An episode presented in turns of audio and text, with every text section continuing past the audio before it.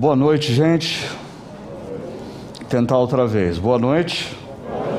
Muito bom ter você aqui presencialmente no nosso auditório, no Espaço Paineiras. Assim também é muito bom ter você que nos acompanha pela internet de diferentes lugares do país e também uh, do nosso planeta. Gente de vários países tem nos acompanhado nesse tempo de adoração ao nosso Deus e reflexão. E nós temos uh, refletido nos últimos domingos sobre essa temática essencial, invisível aos olhos.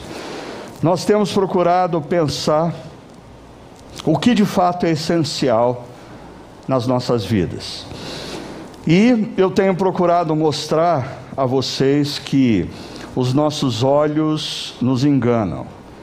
Às vezes, os nossos olhos fazem com que nós venhamos a atribuir valor a coisas que necessariamente não têm todo esse valor quando nós pensamos em essenciais. E nós conversamos já sobre alguns essenciais. Primeiro, o mover da graça de Deus na sua história. Ah, isso é invisível, mas você precisa perceber que Deus está se movendo na sua história, Deus está se movendo na sua vida, como ele se moveu no caminho de Jericó e alcançou aquele cego que estava à beira do caminho, como ele se moveu para Jericó e alcançou um publicano rico, mas rejeitado por todos. A voz do amor é outra coisa que nós precisamos ter como essencial. A voz que Jesus escuta no seu momento de batismo, quando Deus diz: Você é o meu filho amado, e eu tenho prazer em você, eu cuido de você. Eu diria que essa mesma voz veio aquele homem à beira do caminho através da pergunta: O que, que você quer que eu te faça? Essa mesma voz veio ao encontro de Zaqueu quando ele escuta de cima de uma árvore: Desce, Zaqueu, porque ninguém quer entrar na sua casa, mas eu quero. Eu quero entrar na sua casa e eu vou ficar com você. Ah, um, um terceiro essencial são decisões de coração, porque quando nós compreendemos o mover de Deus na nossa história e percebemos a graça de Deus se movendo, quando nós ouvimos essa voz do amor que diz: Você é meu filho amado e eu cuido de você, isso nos liberta. Nos liberta de determinadas estruturas que ao longo da vida nós criamos com escolhas equivocadas que fizemos, com valores errados que atribuímos. Mas essa voz e o mover da graça nos libertam para decisões radicais, decisões que mudam o curso das nossas vidas. Como mudou a vida, ou o curso da vida de um homem que estava à beira do caminho, e ele vai para o centro do caminho, e ele vai com Jesus para Jerusalém. Você já parou para pensar? que aquele indivíduo que vivia à beira, à margem do caminho para Jericó, se torna uma das testemunhas oculares do maior evento, ou talvez do evento central da história da salvação, ou Zaqueu, que diante da percepção de que a graça se moveu na direção dele e a voz do amor falou com ele, ele resolve dar um outro propósito às suas riquezas, aos seus bens. Tudo muda. E hoje eu queria conversar com vocês, de certa forma, sobre uma decisão de coração, mas também um essencial ao longo da vida. Porque a, aqueles que nos acompanham aqui na chácara há alguns anos, é, sabem que uh, há muito tempo eu digo que ao longo das nossas vidas e jornadas é inevitável que nós venhamos a enfrentar adversidades, que nós tenhamos decepções, que sejamos alvos de traições. É inevitável, basta você estar vivo e se relacionando com seres humanos que você está propenso a viver essas coisas. A grande questão é qual a resposta que você vai dar para isso. Porque existem sempre dois caminhos. O primeiro deles, quando você é alvo da adversidade, da, da, da traição, da decepção, da ofensa, o primeiro caminho e mais fácil é você optar pela amargura e você começar a se alimentar diariamente da amargura, procurando manter vivo na sua mente o que aquela pessoa disse, o que aquela pessoa fez e o tamanho do dano que ela te causou. Um outro caminho, não tão fácil, mas libertador, é quando você opta pelo perdão. Ah, esse tema, ele não é, eu confesso, muito fácil para mim no meu atual momento de vida e já já eu vou explicar para vocês. Mas eu queria só lembrar a turma que está mais tempo com a gente, talvez se lembre desse livro que ainda está por aí, Revisão de Vida. Eu escrevi há cerca de 15 anos atrás e ah, o título do livro é Revisão de Vida para Viver e Não Se Arrepender. E eu diria que eu quase me arrependi do capítulo 5 que eu escrevi. Porque no capítulo 5 eu coloco justamente essa temática de que ao longo da vida as opções que as pessoas fazem no coração em relação à ofensa, à decepção, à traição, determinam finais diferentes. Olha o que eu disse. Ao longo da vida, tenho observado um fenômeno que me deixa realmente assustado. Não poucas vezes encontro amigos de juventude, pessoas que costumavam ser cheias de espontaneidade, alegria e entusiasmo para com a vida. Mas 30, 40 anos depois, ah, no entanto, bem diferentemente da imagem gravada em minha memória do passado, após muitos anos, deparo-me com essas mesmas pessoas agora, frias, visivelmente cheias de reserva e sem brilho qualquer no olhar. Talvez você, certamente, já se deparou com situação assim. Uma pessoa que você conheceu na juventude, que era expansiva, que era dada nos relacionamentos, assim, empolgada em relação à vida, mas ah, o que ela passou ao longo da história a tornou uma pessoa reservada, uma pessoa cética para com relacionamentos, ah, uma pessoa desconfiada. Ah, ela toda precavida porque ela não quer passar outra vez pelo que ela já passou e gradativamente aquela pessoa que era viva e expansiva se torna uma pessoa cética e amarga. Ah, e eu termino esse parágrafo dizendo: seria esse o fim inevitável de todos aqueles que enfrentam a dor da adversidade e decepção, ou precisam lidar com as sequelas da amargura? Seria isso inevitável? E eu me assustei, talvez, nesses últimos meses, ou talvez no último ano, quando eu comecei a perceber em mim esses sintomas que eu dizia enxergar nos outros. E eu me peguei reservado nas relações, eu me peguei cético para com os seres humanos, eu me peguei me protegendo não me entregando a amizades. Isso tem uma razão. E talvez essa razão eu vou explicar para vocês, mas uma decisão eu tomei. Ah, eu disse para Deus: eu não quero que esse seja o meu fim. Eu não quero, na medida em que eu envelhecer, que já estou envelhecendo, então tem pouco tempo, né? Me torne uma pessoa azeda e amarga.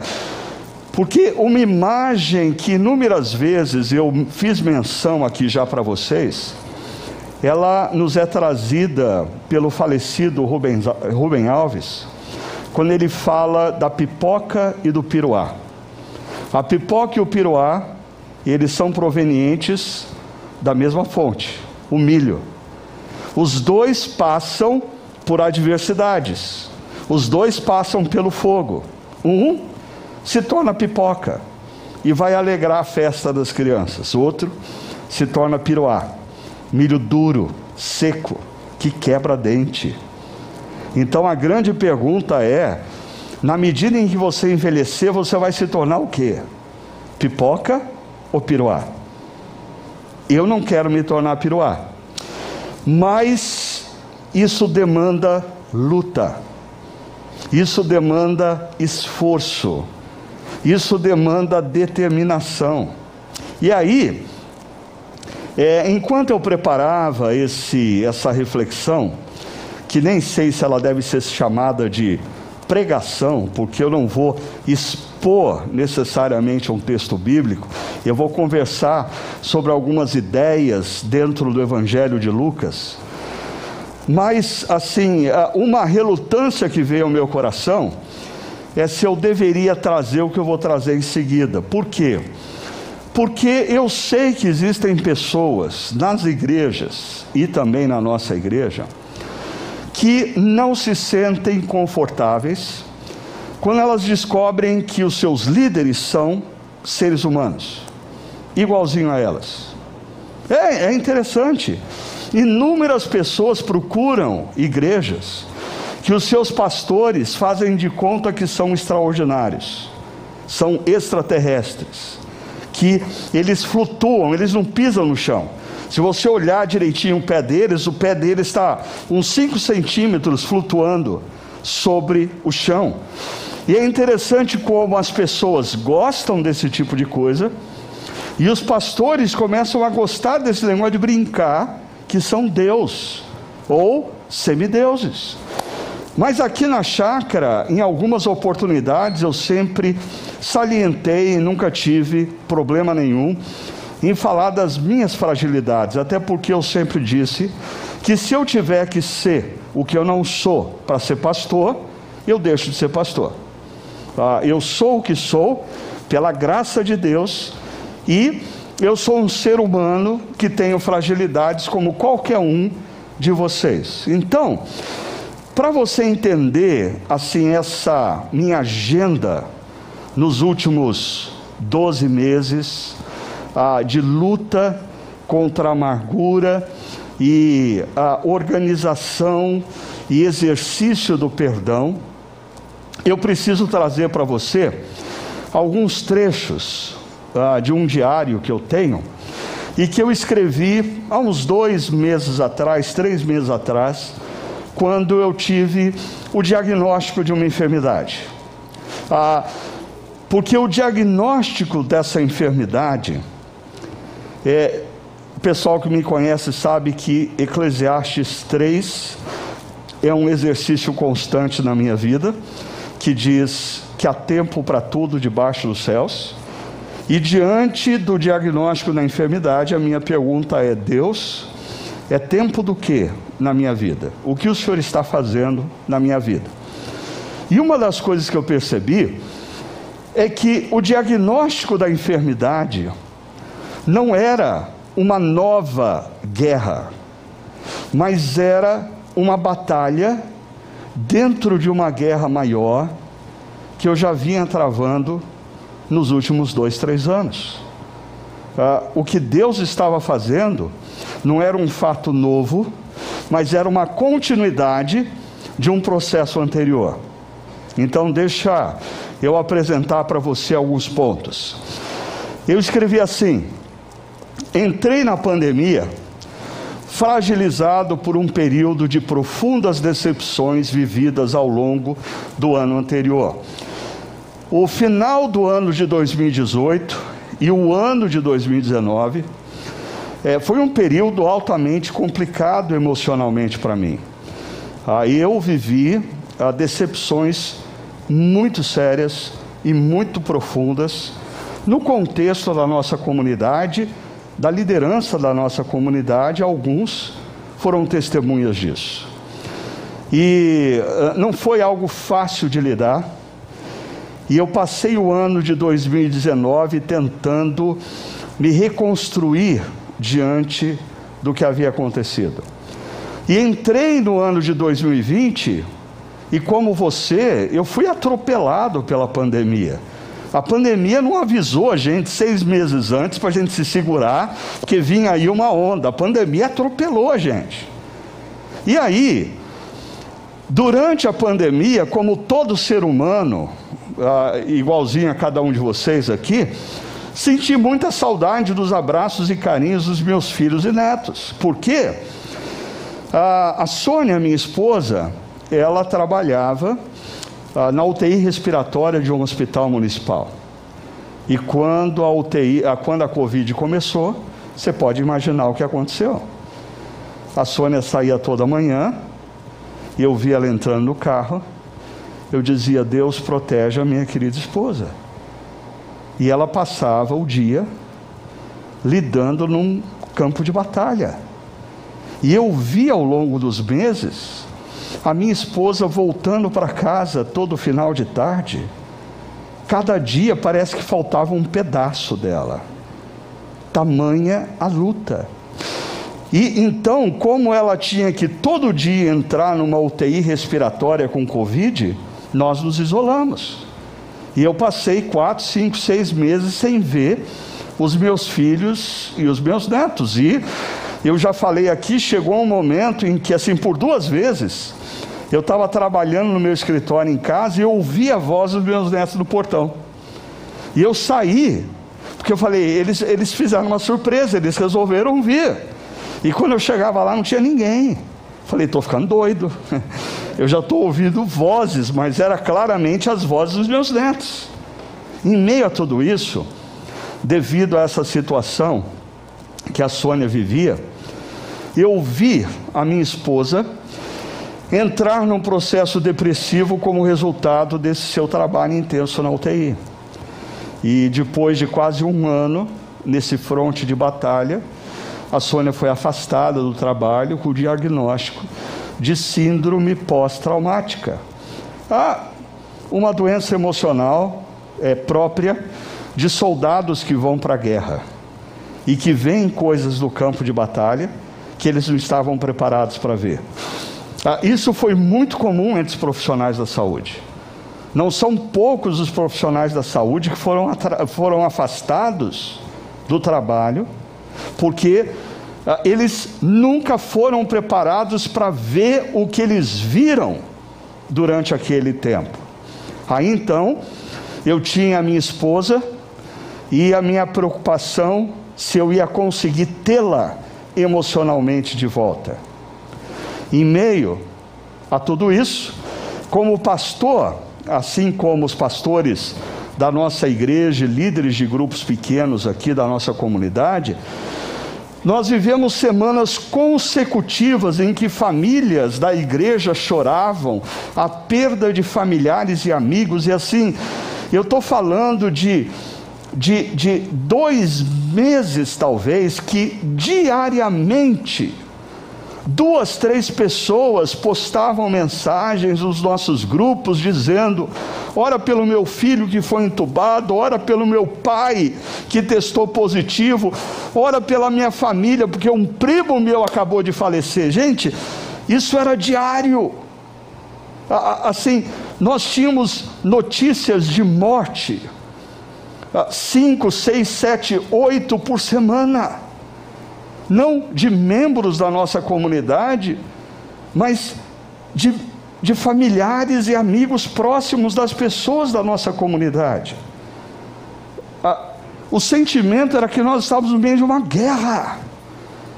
Todo mundo foi se fragilizando emocionalmente, e se alguém já não estava bem quando essa guerra começou, à medida que essas coisas começaram a acontecer, passou a desintegrar. Eis-me aqui.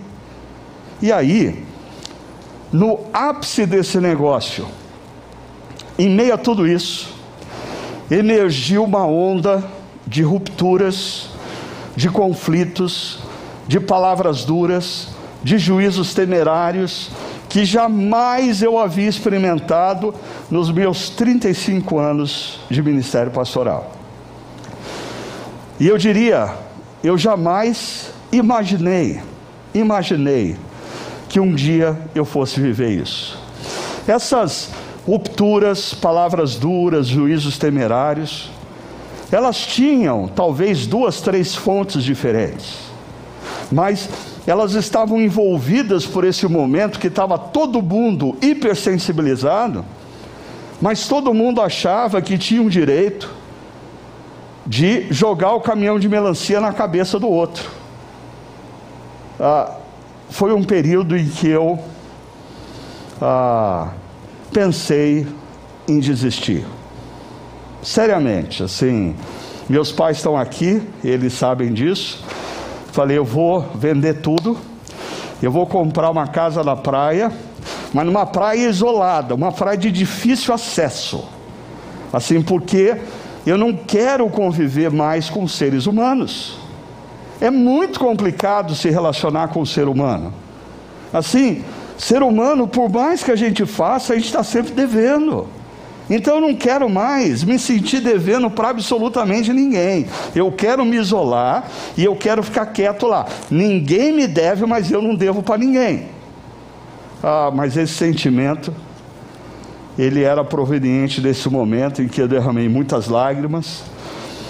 Entrei num processo depressivo, pensei em desistir e aí busquei ajuda.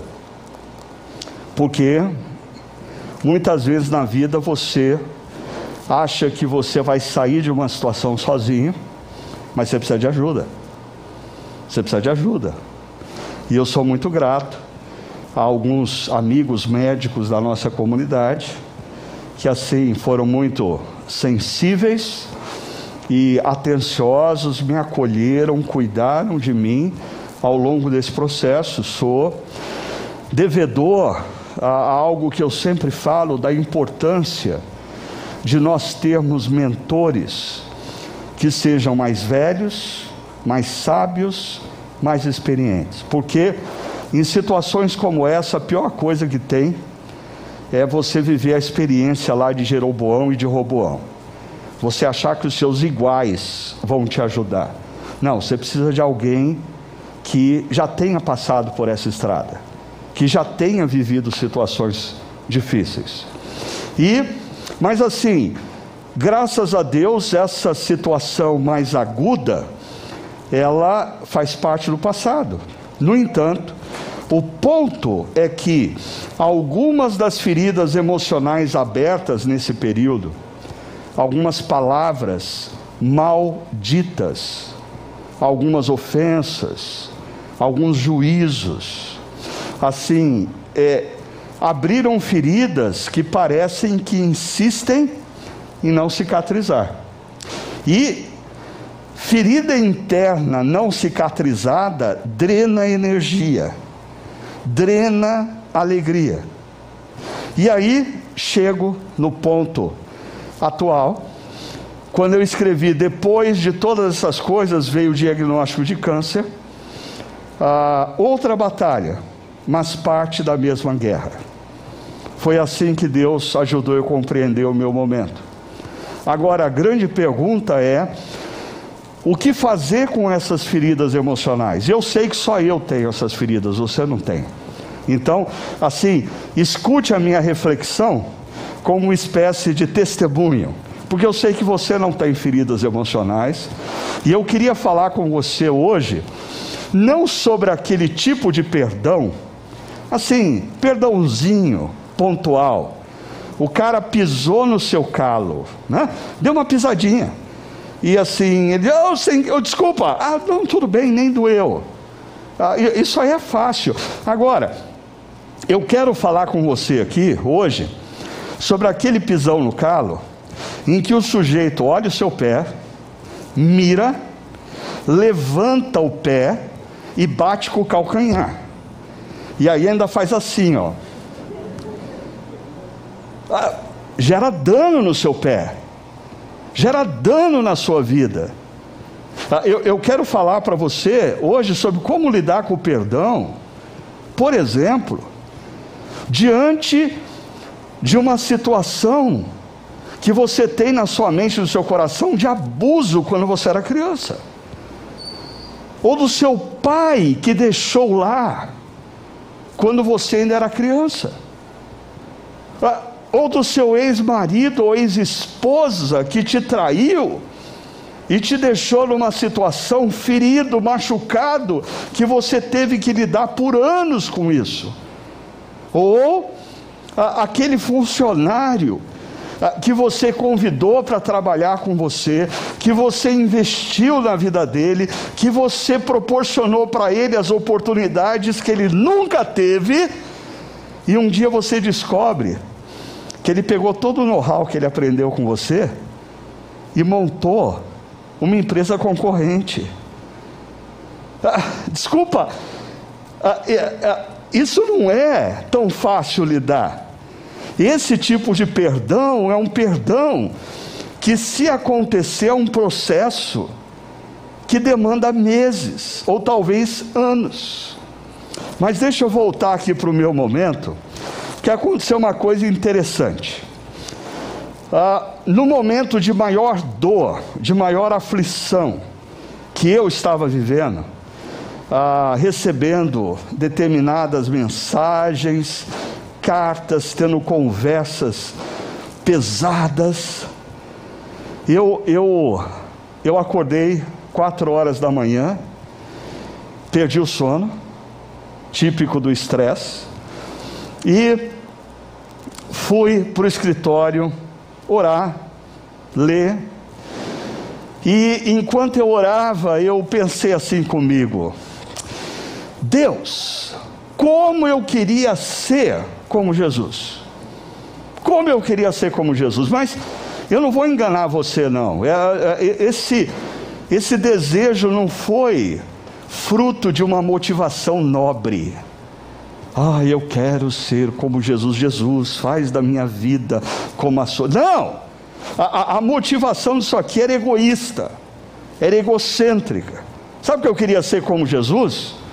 Porque se eu fosse como Jesus, eu estava duvidando que as pessoas iam fazer comigo o que elas estavam fazendo.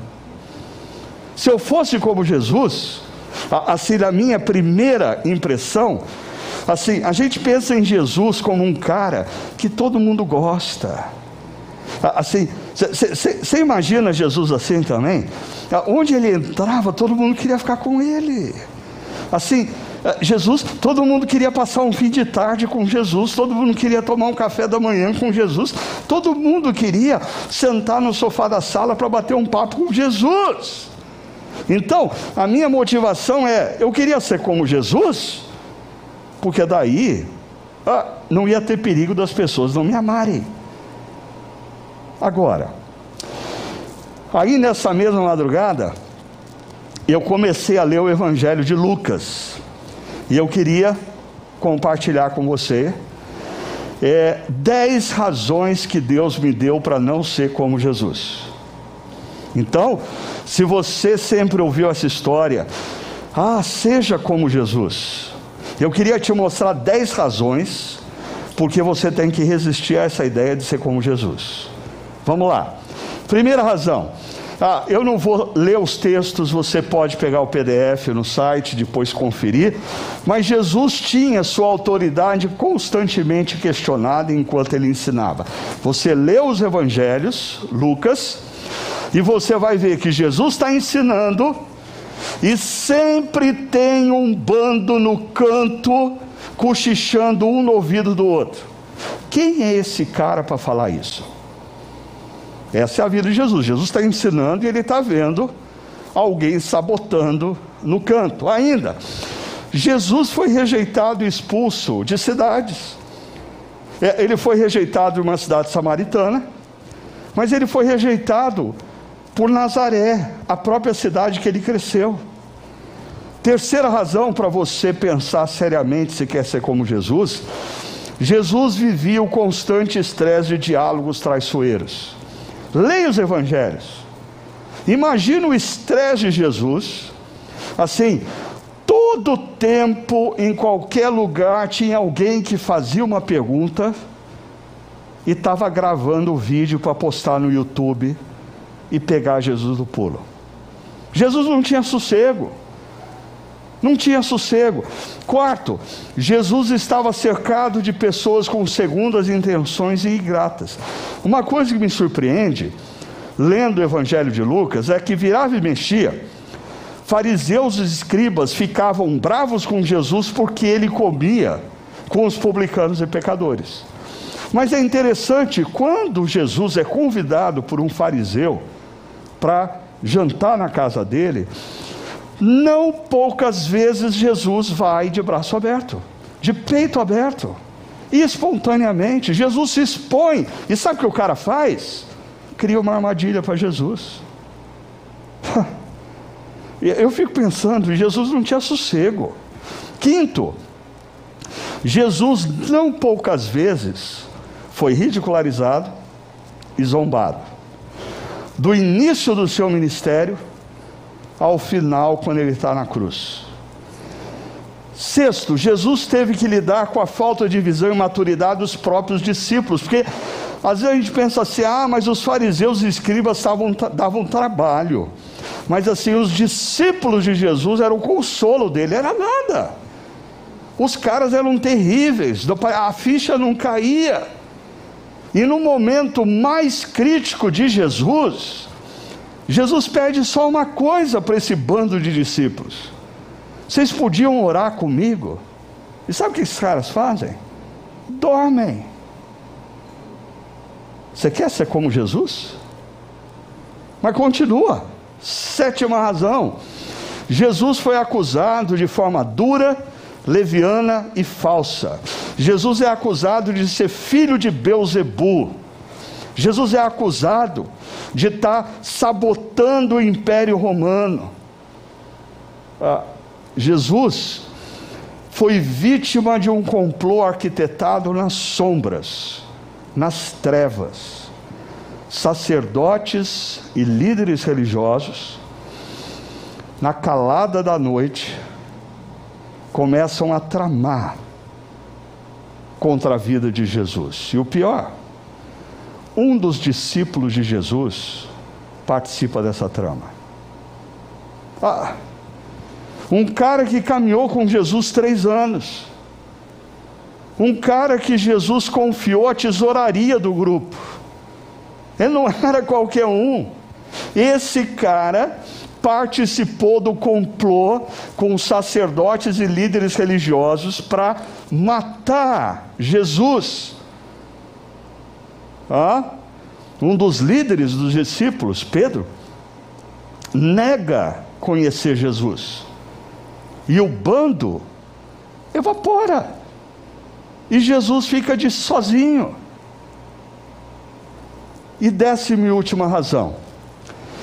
Jesus é rejeitado e condenado pela multidão, a mesma multidão que costumava ficar maravilhada com os ensinamentos dele e com os milagres que ele fazia. Um líder político está diante dessa multidão e diz para essa multidão: O que vocês querem que eu faça com ele? Que a multidão diz: Crucifica-o. Crucifica-o. Ah, o líder político até dá um passo para trás. Peraí, peraí, eu não entendi. Desculpa. Ah, eu, examinei, eu não vi nada contra esse cara. O que, vocês querem que eu faça com ele? A multidão diz: crucifica-o. Às vezes a gente se esquece que Jesus, Ele é o Deus que entrou na história. Mas a grande dificuldade dos discípulos nos dois primeiros séculos não era acreditar que Jesus era Deus. A dificuldade que eles tinham era de acreditar que Jesus era homem. E a Bíblia diz que ele era propenso a todo e qualquer sentimento que nós temos também. E eu fico pensando em Jesus diante daquela multidão, gritando: crucifica-o se parte do sentimento não era ah, semeado por Lúcifer, dizendo: é por esse povo que você vai morrer? Eles não te amam, eles não te respeitam. E pensa comigo, duas coisas. Primeiro, quando a gente diz que quer ser como Jesus, a gente quer ser como Jesus porque a gente imagina que Jesus era assim uma espécie de pão doce que todo mundo gostava? Ou a gente quer ser como Jesus, sabedor de que se a gente for como Jesus, a gente vai sofrer? Em outras palavras, se você quer se tornar uma pessoa tão bonita como Jesus para que todo mundo goste de você, eu diria esse é um projeto inviável. Na medida em que você se tornar parecido com Jesus, ah, existe uma, um, um conflito de interesses entre o desejo de ser amado e o desejo de seguir a Jesus. Talvez por isso mesmo Jesus disse que todo aquele que quiser vir após ele, primeiro negue-se. Negue-se. E depois o siga. Mas uma segunda coisa que eu queria falar para vocês. Interessante que quando eh, Deus me deu a consciência assim, peraí, você disse que quer ser como Jesus, olha como Jesus foi. É isso mesmo que você quer? Ah, eu também, lendo o Evangelho de Lucas, me deparei com o capítulo 6. E o capítulo 6, à luz desses dez pontos anteriores, ele se destacou para mim, porque se Jesus passou o que passou, preste atenção, o que Jesus fala aqui não é um cara que nunca teve dificuldades com ofensas, com agressões, com perseguições, dizendo que a gente tem que amar os inimigos. Jesus tem autoridade de vida. E olha o que ele diz: Mas eu digo a vocês que estão me ouvindo, Amem os seus inimigos e façam bem aos que odeiam, os odeiam. Opa! Abençoe os que os amaldiçoam e orem por aqueles que os maltratam.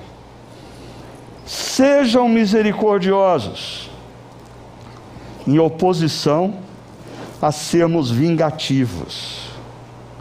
E, e essa palavra vingança, ela, ela tem um conteúdo associado a um conceito que nós entendemos ser bom: fazer justiça.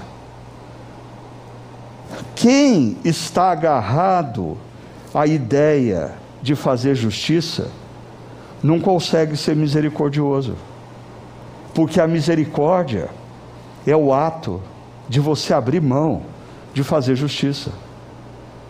E, e uma coisa que eu quero adiantar a matéria aqui. Pessoas amarguradas são pessoas reféns de um desejo. Eu quero justiça. O que ele fez, o que ela fez não é justo.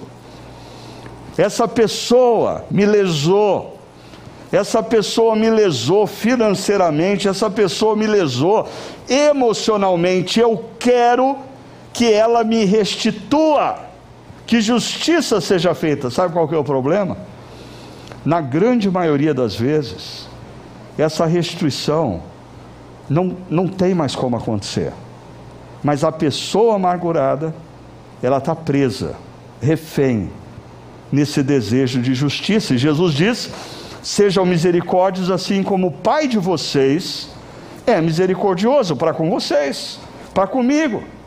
Deixa eu destacar três pontos importantes aqui. Primeiro, Jesus nos convida a uma atitude de vida.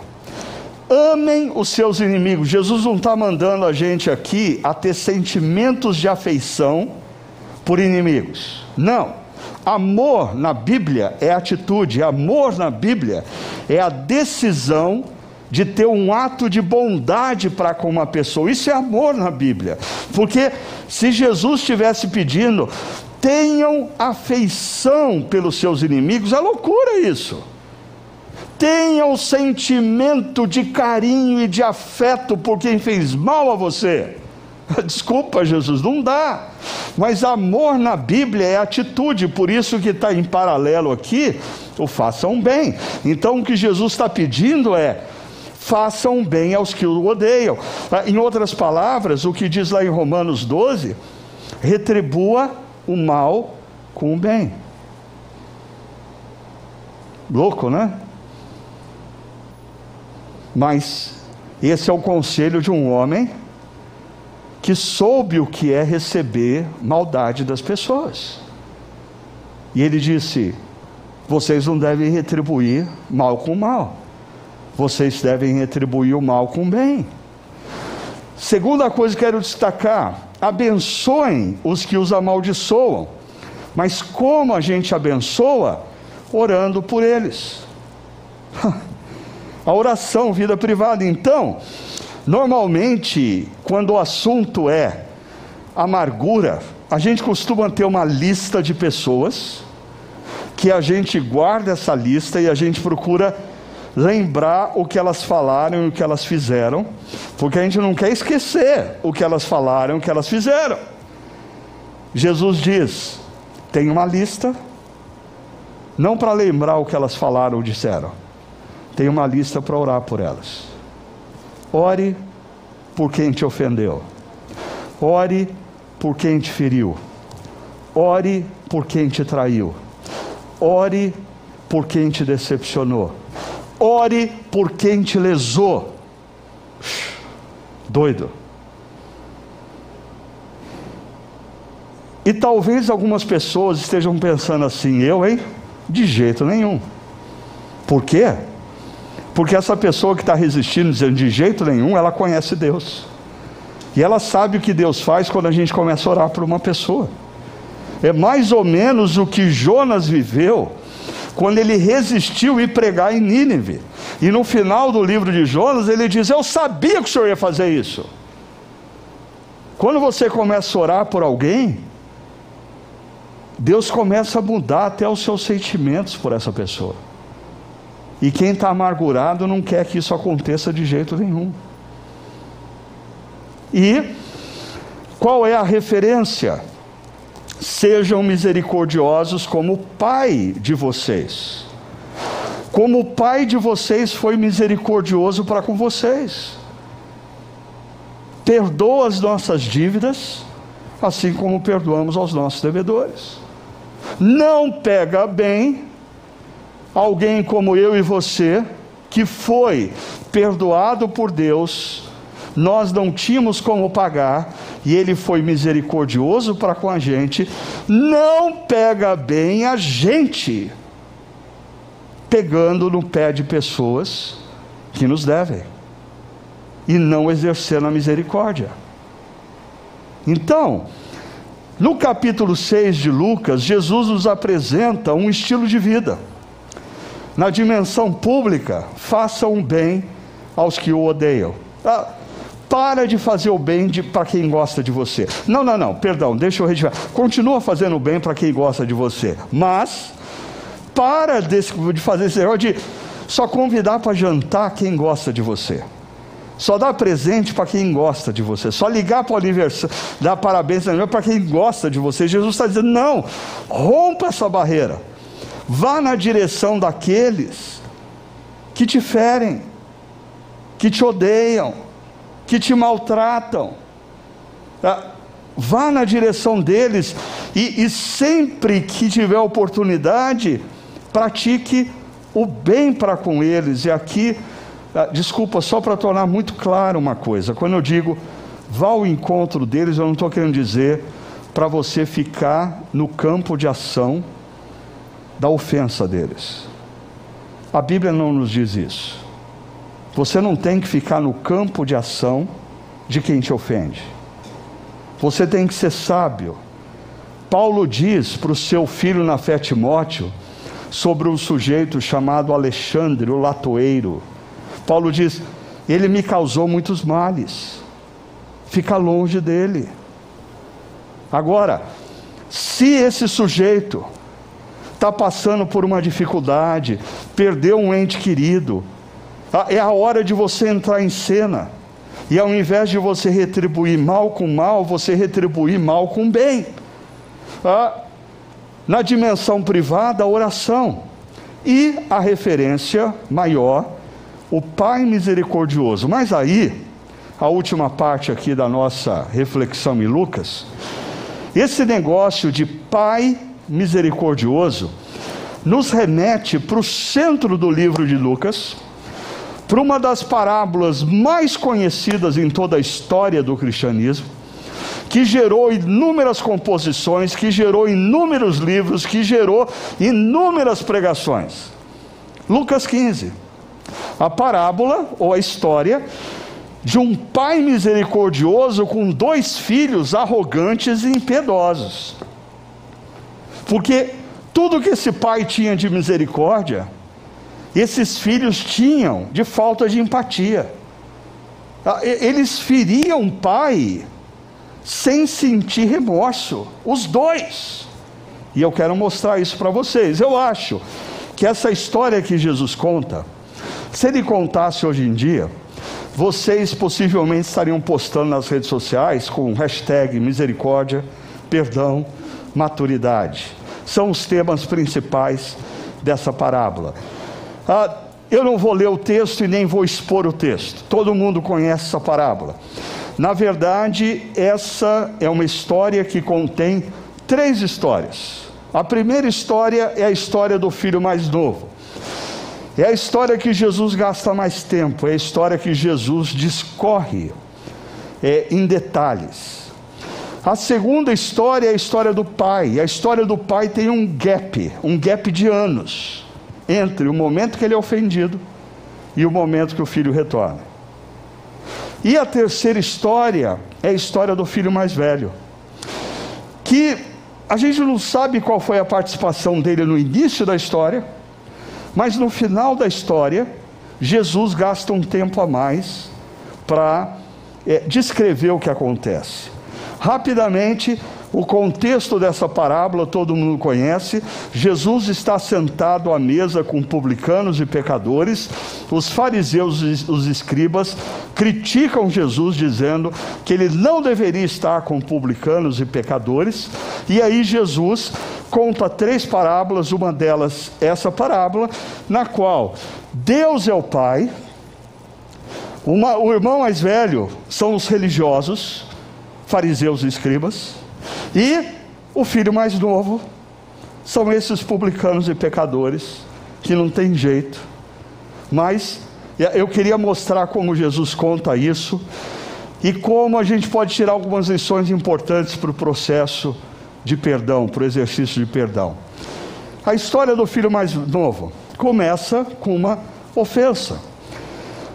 O cara entra no escritório do pai e diz para o pai assim: Pai, o negócio é o seguinte, vamos ser honestos. Eu não tenho mais qualquer interesse em viver com o Senhor. Ah, o que o Senhor tem para me dizer, que o Senhor chama de sabedoria, para mim, é opressão e manipulação. Eu não tenho interesse nenhum em ouvir mais nada do Senhor. Por sinal, eu não tenho qualquer prazer em viver debaixo do mesmo teto que o Senhor. E uma última coisa: para mim, tanto faz o Senhor estar tá vivo ou morto. O que eu quero é a minha parte da herança. Imagina um pai ouvindo isso. Depois de um tempo que o pai deu a parte da herança, tá, esse jovem definitivamente rompe vai para uma terra distante, sai da casa do pai. E ele vai desperdiçar, a gente associa o desperdício ao dinheiro. Não, não, esse cara não desperdiçou só dinheiro. Ele desperdiçou a vida. Ele desperdiçou a juventude dele. Ele desperdiçou as oportunidades que ele teve. Ele desperdiçou as ocasiões que no final da tarde ele poderia ter sentado na varanda, conversado com seu pai e aprendido com a sabedoria do pai. Ele desperdiçou os almoços de domingo que ele poderia ter tido com o pai. Ele desperdiçou. Ah, porque às vezes a gente sempre associa nessa parábola a ideia, assim, esse jovem saiu e três anos depois ele voltou. Então o que, que ele perdeu? Perdeu o início da faculdade. Aí ele volta e recupera tudo. Não, imagina esse sujeito voltando aos 50 anos de idade. Ele perdeu tudo. Ele perdeu o tempo de relacionamento com o pai. Ele perdeu a vida dele. Por quê? Porque ele foi arrogante, Tá? E essa é a história que normalmente descreve a vida de pessoas imaturas e arrogantes. Elas ofendem, elas agridem, elas rompem, elas desperdiçam relacionamentos, elas desperdiçam oportunidades, elas desperdiçam a vida, e aí elas sofrem, e alguns, não todos, com o sofrimento, repensam. E alguns, não todos, com o repensar, voltam e reatam a relação. Agora, a história do pai, ela começa na ofensa. O pai é ofendido. Se tem alguém aqui nessa história que tem todo o direito de ficar amargo, azedo, amargurado, é o pai. Se tem alguém nessa história que tem o direito de bater na mesa e dizer eu quero justiça, é, é o pai. Mas anos se passam e quando o filho volta, nós somos surpreendidos pela ação desse pai, perdoando o filho. Mas assim, perdoando de imediato. É, é o que a gente pensa. Ah, olha só o que diz o texto. Estando ainda longe, seu pai o viu, e eu queria chamar a sua atenção para essa expressão, cheio de compaixão. O pai estava cheio de compaixão, correu para o seu filho, o abraçou e o beijou. A, a pergunta que eu queria levantar para vocês aqui é: o que aconteceu nesses anos que fez com que esse pai, ao longo desse tempo, se enchesse de compaixão e não de amargura. Porque uma coisa que eu vou adiantar a matéria aqui, mas o final dessas histórias não é determinado pelo momento, é determinado pelo que aconteceu no coração das pessoas nos anos que se passaram. É mais ou menos assim: esse pai, ele teve que fazer opções no coração. E quando o filho volta, o perdão está maduro. Mas isso é fruto de um processo, de opções do coração. Diferentemente, nós vemos esse sujeito aqui, porque Primeiro, a gente não, não consegue saber no texto qual foi a desse cara no início dessa história. Porque, eh, pode ser, o texto não diz, pode ser assim que esse irmão mais velho tomou as dores do pai, chamou o irmão mais novo e falou assim: Cara, você está doido, o que, que você está fazendo? Você está desonrando o nosso pai, o que você está fazendo não existe. É, toma juízo, cara. Repensa o que você está fazendo. E aí o irmão mais novo ofendeu ele e ele ficou amargurado também. Não, mas a gente não sabe disso, o texto não diz, então pode ser que esse filho mais velho, ele era assim mais contemporâneo, mais dessa geração, que assim ah, gosta de tirar o corpo fora. Não, não, não vou, não vou me meter nessa, nessa briga, porque eu não tenho nada a ver com isso. É o, é o meu pai e o meu irmão, mas eu não tenho nada a ver com isso. Porque assim, meu pai tem lá os seus problemas, meu irmão tem lá os seus problemas, eu não vou me meter com isso. Então ele tira o corpo fora. E ele não se envolve. O fato é que quando o irmão volta e o pai perdoa, ele revela amargura. E, e, presta atenção no que o texto diz: o filho mais velho encheu-se de ira, em oposição a, ao pai que está cheio de compaixão. E não quis entrar, então o pai saiu, insistiu com ele, mas ele respondeu ao pai: olha a palavra dele. Olha, todos esses anos tenho trabalhado como um escravo para você. Pessoas amarguradas tendem a criar narrativas distorcidas. Distorcidas. Por isso, se você está lidando com a amargura, você precisa de alguém mais experiente, você precisa de alguém mais maduro, alguém que tenha coragem de ouvir a sua história e dizer para você: ó, mas não é só o outro que é culpado, não. Você também tem culpa no cartório. Não, não, não, não vem com essa história na qual você é o Marte, você também tem problemas. Porque esse cara, ele joga toda a responsabilidade no pai, ele diz: todos esses anos eu sou um escravo. E olha, ele diz: nunca desobedeci às tuas ordens. Pessoas amarguradas fazem muito uso de duas palavras: nunca e sempre. Preste atenção nisso. Gente que tem esse discurso, porque você nunca, porque você sempre, a briga de marido e mulher tem muito disso. Já percebeu que essas palavras são muito usadas em bate-boca de marido e mulher, em bate-boca de pais e filhos. Os filhos viram, porque você nunca, porque você sempre Veja só, ele continua, mas tu nunca me deste nem um cabrito para eu festejar com os meus amigos. Ah, desculpa, rapaz, mas que narrativa é essa? Esse pai poderia ter dito assim: escuta, escuta, peraí, peraí, peraí, peraí, eu não estou entendendo o seu ponto.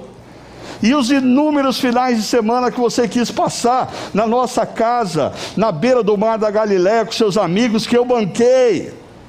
E as, as faculdades que você entrou e saiu, que eu banquei.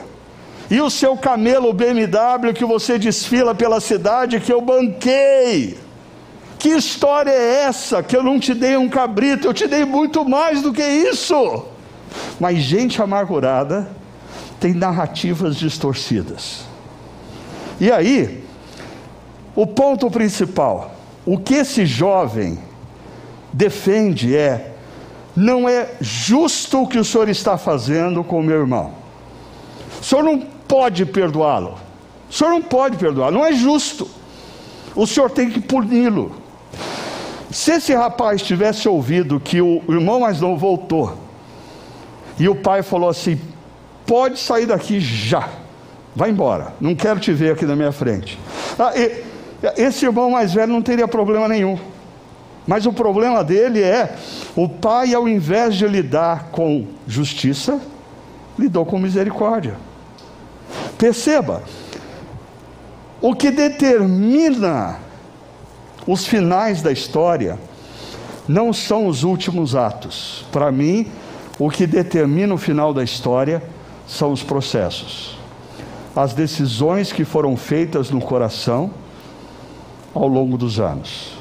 Por isso, eu queria insistir com você numa coisa: ser alvo de ofensa, ser alvo de decepção, ser alvo de traição, ser alvo de adversidade, isso vai acontecer na sua vida se você estiver vivo e se você estiver vivendo relacionamentos com seres humanos. A grande questão é o que você vai fazer disso. Se você vai transformar isso num prato de amargura e diariamente se alimentar, ou se você vai tomar uma decisão. O exercício do perdão. Se você tomar a decisão do exercício do perdão, você está entendendo o que Jesus disse em Lucas 6. A referência maior é a misericórdia do Pai. O Pai é o nosso ponto de referência. A maneira como o Pai ama a cada um de nós é a maneira que Ele quer que nós amemos. A maneira como o Pai lida com as nossas dívidas é a maneira como Ele quer que a gente lide com os nossos devedores. Ah, Ricardo, mas isso é difícil demais. Ok? Então vá para o segundo ponto que Jesus tratou em Lucas 6. Comece a orar por aqueles que te devem. Comece a orar pelos seus ofensores. Comece a orar por quem te traiu, te decepcionou, te feriu te lesou, comece a orar. Comece a orar. E, e, e deixe que a oração te leve ao primeiro ponto que Jesus trata em Lucas 6, que é ter atitudes de amor para com aqueles que te feriu. Atitudes de amor para com aqueles que te machucaram. Atitudes de amor para com aqueles que te lesaram. Eu quero terminar fazendo menção de algumas frases de Andy Stanley nesse livro uh, Enemies of the Heart, inimigos do coração. Aqui o Andy Stanley não trata especificamente da amargura, mas a amargura é um dos pontos que ele trata, e ele diz assim, ó: dois inimigos, dos inimigos de coração, a amargura é o mais óbvio e o mais danoso. Por quê? A Bíblia diz que a amargura é como câncer, que silenciosamente vai tomando todos os espaços do seu organismo. Então, se você deixa a amargura, essa história de que com o tempo passa, mentira, com o tempo cresce, com o tempo cresce. Amargura você precisa tratar como câncer, intervir enquanto é tempo. Mas o Andy Stanley também diz: pessoas amarguradas passam suas vidas esperando uma restituição, na maioria das vezes impossível de acontecer. A, a pessoa que o seu ex-marido ou ex-esposa o traiu, o abandonou, o adulto aqui que o seu pai ou a sua mãe o abandonou na infância, quem está aqui ou nos assistindo que foi abusada sexualmente na infância. Perceba esse desejo de você ser restituído, além de impossível, te mantém refém ao teu ofensor. O teu ofensor está lá no passado, 20, 30, 40, 50 anos atrás, mas ele continua determinando o teu presente e o teu futuro. Isso nos leva a uma pergunta que o Andy Stanley faz. Quanto tempo você ainda permitirá que pessoas que não fazem mais parte da sua vida, e, ou talvez nem estejam mais vivas, o que acontece? Continuem a roubar sua alegria, sua vitalidade, o seu futuro. Porque uma coisa é o teu ofensor ter roubado um momento da sua vida. Outra coisa é você permitir que a ofensa dele roube o resto da sua vida. O perdão, ele não faz bem para o ofensor, ele faz prioritariamente bem para o ofendido. Por sinal, às vezes, o ofensor nem sabe, nem tem consciência do seu perdão. Mas o perdão é importante para você. Ele diz: perdoar é um processo que tem início em nossa decisão. E jovens, cuidado, leia por inteiro aqui, de cancelar, não a pessoa, mas a dívida. Cancelar a dívida. E deixa eu contar para vocês porque eu, sou uma pessoa que eu preciso de rituais. Então, incentivado por algumas coisas que o Andy Stanley fala nesse livro, eu separei um tempo, peguei um papel, uma caneta, e primeiro eu alistei. Quem são meus ofensores? Quem me feriu? Quem me lesou?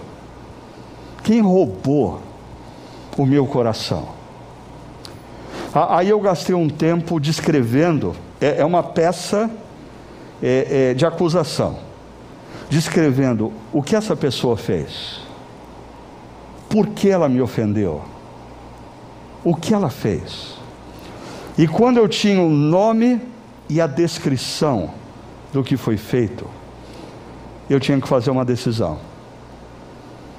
Ou eu continuo com um processo contra essa pessoa, demandando restituição, ou eu cancelo a dívida aqui.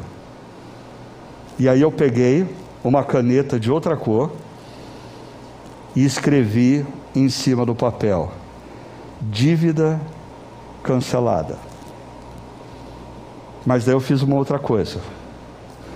Eu dobrei aquele papel uma vez, dobrei aquele papel a segunda vez, e do lado de fora eu escrevi caso encerrado. Sabe o que significa isso? Eu não tenho mais o direito de trazer aquele caso à mesa. Porque eu não sei se você já percebeu ou já viveu essa experiência. Para mim é assustador quando pessoas sentam diante de mim e puxam uma listinha do bolso e começam a falar: ó, oh, eu estou bronqueado com você, porque há 35 anos atrás você falou isso, porque há 32 anos atrás você fez isso, porque há, há 24 anos atrás você falou aquilo. Isso é muito comum no casamento, e aí eu, diante de situação, peraí, peraí, peraí, peraí, a gente está falando de coisas que a gente já resolveu. Você não tem o direito de botar isso na lista. Por quê? Porque a gente não lida com o perdão da maneira como tem que lidar. Se você cancelou a dívida, caso encerrado, você não tem mais o direito de colocar isso sobre a mesa diante da pessoa, nem diante de qualquer outra pessoa. Caso encerrado. Caso encerrado. E sabe qual que é a vantagem de você encerrar o caso? Você se liberta você se liberta do ofensor.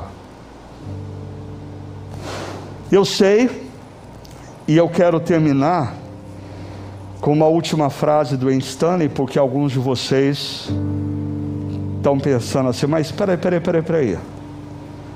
Você está dizendo para eu deixar a pessoa ir sem pagar a dívida? sem pagar pelo dano que ela causou? Sem restituir o que ela fez? Olha essa última frase. Sob a sombra do meu, sacri... do meu sofrimento, perdoar parece uma decisão que recompensa o meu inimigo.